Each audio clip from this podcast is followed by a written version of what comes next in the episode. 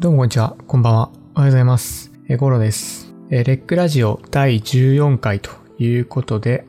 えーこのレックラジオでは、えーシェアインタレストをテーマに映像制作、ガジェット、自己啓発などの情報や体験を発信しています。えー寝る前や作業 BGM としてゆるく聞いていただけますと幸いです。ということで、えー今回はですね、タイトルにもあります通り、今週発売されたっていうか今日発売された α7C についてお話ししていこうと思います。で、これ、まあ、9月15日の今5時半なんですけど、めちゃめちゃね、多分今日中に出すと思うんですけど、7C 発売されましたね。なんかそれについてちょっと喋っていこうかなと思ってて、で、さっき、ってか朝に発売されたと思うんですけど、まあ、ちょっと忙しくて、情報追ってなくて、さっきらへんから、その 7C についてね、情報をいろいろ探してたんですけど、で、iJustin とかを見て、わ、すごいな、このカメラっていう風に思ったので、ちょっとその辺をお話ししていこうと思います。やっぱ iJustin めちゃめちゃわかりやすいですね。まあ日本の方もね、もちろん見てわかりやすかったんですけど、iJustin マジで最強やなっていつも思ってます。皆さん iJustin 知ってますか？海外の女性のガジェット系の YouTube してる方なんですけど、なんかね、めちゃめちゃクオリティ高いんですよね、マジで。しかも、僕個人的に、その外国人の女性の方は、 iJustine みたいな、ちょっとラテン系入ってる方が好きなんですよね。どうでもいいけど。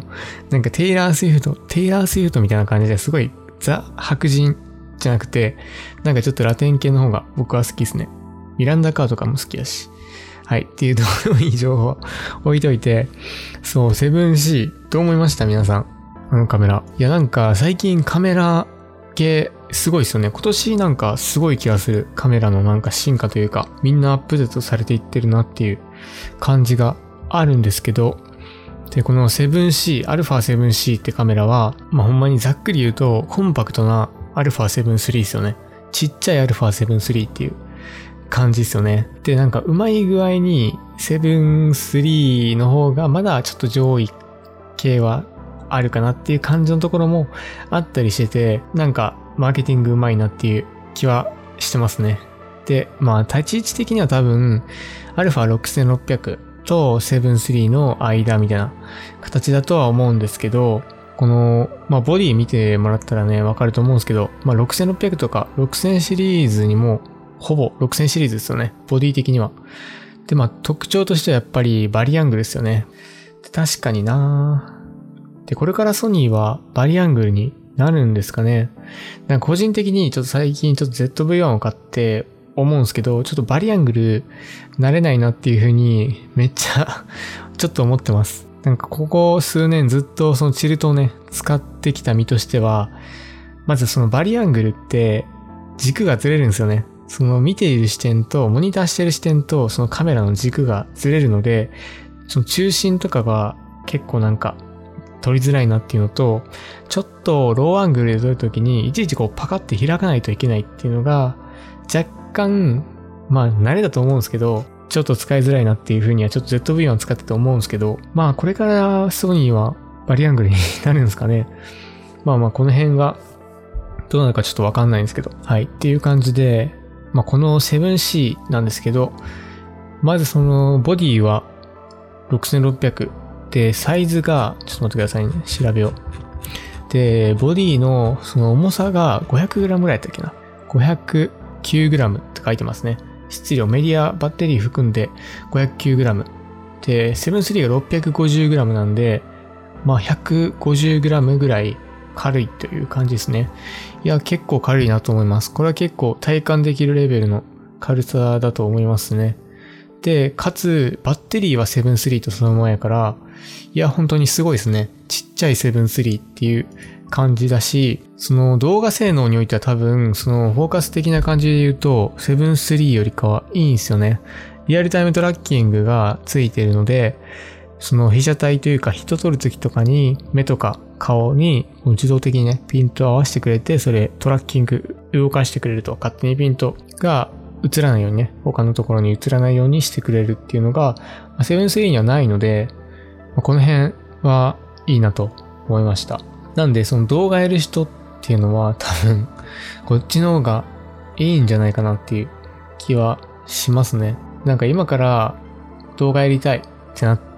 たとしたら、僕は多分、セブン3よりこっち買うかなっていう感じですね。セブン C と ZV-1 を持っていくかなっていう感じ。趣味だと。なんか旅とかにはめっちゃこの組み合わせ良さそうですよね。ZV-1 と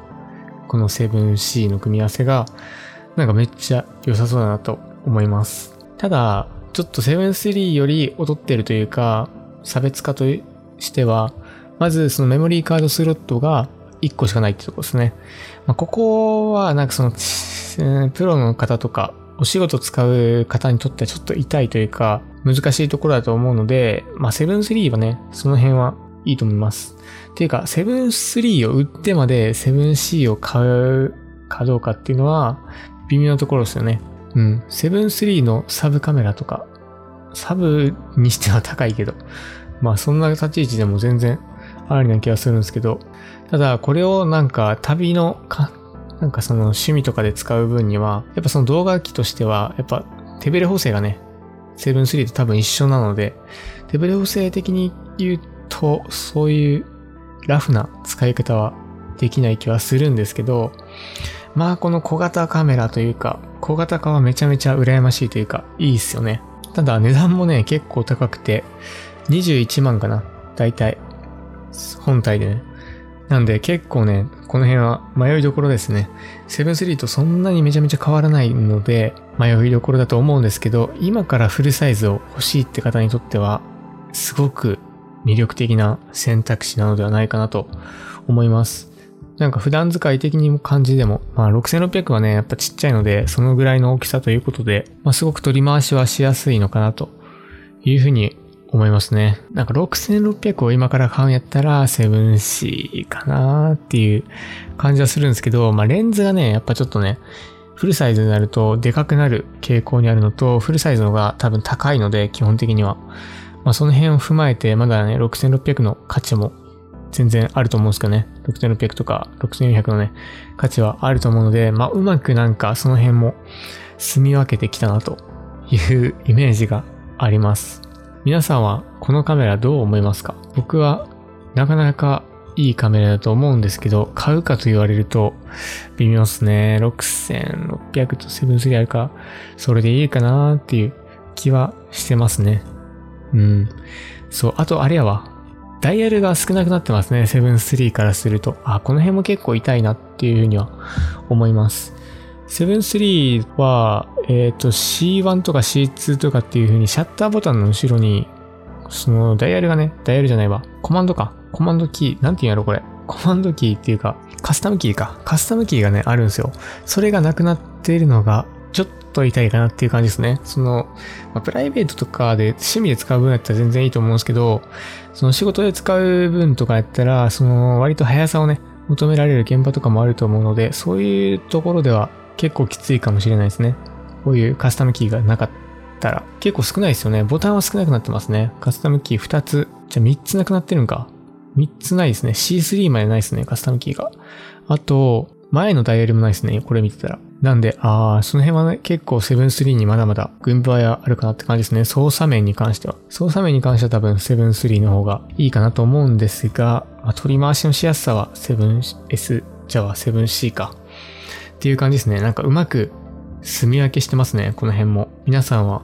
どう思いましたか？この 7C。結構多分ね、売れるとは思うんですけど、まあ、確かにな、今からフルサイズを欲しいとか、カメラを始めたい方にとっては、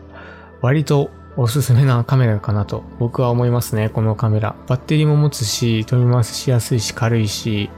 で、7じゃなくて、ソニーのもうフルサイズのレンズって結構いっぱいあるので、サードパーティー、サードパーティー性を含めてね、いっぱいあるので、まあ軽いものからでかいものまで、性能がいいものまで揃ってるので、まあ、その辺の選択肢とかもありだなと思います。僕、サムヤの 24mm の F2.8 とか持ってるんですけど、あのフルサイズの単焦点なんですけど、めちゃめちゃ軽いですからね、あの辺のサムヤのレンズとかも。まあその辺を使えるっていうのもでかいですよね。まあ、なんで、まあ 7C 結構売れるんじゃないかなと思うんですが、僕自身は今のところどうでしょうかっていう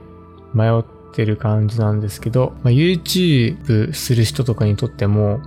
まあ、7S3 は高いじゃないですか。やっぱ4、4、50万するので、40万ぐらいか。するので、まあ、その方にとっては、そこを手出ないって方にとっても、